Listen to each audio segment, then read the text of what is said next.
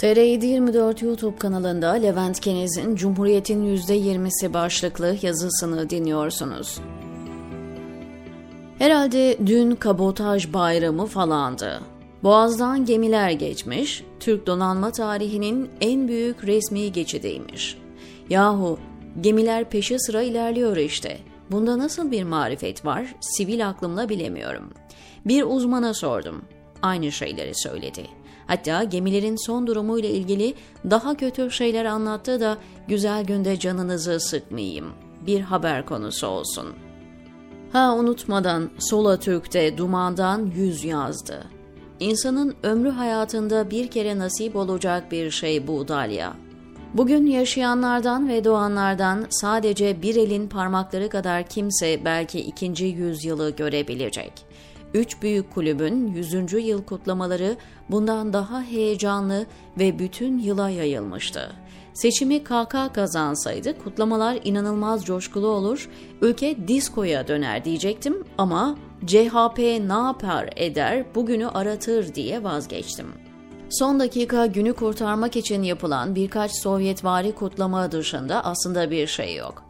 Çünkü Cumhuriyet kutlaması demek, Cumhuriyet'in kuruluşu falan malum şahıstan başka başkalarının da resme girmesi demek. Atatürk'e minnet falan daha neler. Böyle bir şeyin kabul edilmesi mümkün mü? Zaten Türkiye'nin yüzyılı sloganı bu ayrışmayı anlatıyor. Yeni bir hikaye başlıyor. Öncekinden başka misali. En sinir olduğu da Atatürk'ün cephelerde savaşmış bir komutan ve Kurtuluş Savaşı vermiş bir lider olması. O yüzden savaşa sokmadan içi rahat etmeyecek. 100 yıllık bu ülkenin son 20 yılını Erdoğan yönetti. Yani Cumhuriyet'in nasıl bir başarı hikayesi olduğu hakkında epey fikir veren bir veri. Cumhuriyet'in kurucu ve erken dönem kadrosunu Erdoğan'la kıyas edip göklere çıkarmak işin kolay yolu olduğu kadar o zamanın şartlarını değerlendirmeye almadan yapılan yorumlarda çok haksız. Zaten adam akıllı bir tartışma da bekleyen yoktur herhalde. Ama kuruluşundan beri hiçbir temel sorunu çözememiş bir devletten bahsediyoruz. Hatta hanedanlıktan cumhuriyete geçen sonra tekrar hanedanlığa dönen bir girdaptayız. Hala padişahlıkla yönetilmek isteyenlerin olması çok acı değil mi? Birader, padişahlık olsa sen hükümdarın malıydın. Gerçi hala malısın da sahibin farklı. Halifelik diyorsun da halifelik sendeyken İstanbul işgal edildi hep övündüğümüz şey doğumuzdakilerden daha batılı olmamız. Çok yakında bu da elimizden gidecek. Kişisel başarı hikayeleri üzerine kurulu anlatıların hiçbiri ülkenin nüfusu ve potansiyeliyle uyumlu değil. Bizden çok daha küçük ve imkanları kısıtlı ülkelerin olimpiyat madalya sayısı, icatları, ellerindeki telifler, kişi başı gelirleri, eğitimdeki seviyeleri bizden ileri. 100 yılı geride bırakırken binbir fırkaya bölünmüş, her bir mahallenin diğerini düşman ya da rakip gördüğü, her birinin diğerinin nasıl yaşaması ve düşünmesi gerektiği hakkında planları olduğu bir karışım. Dün biraz televizyonlara baktım.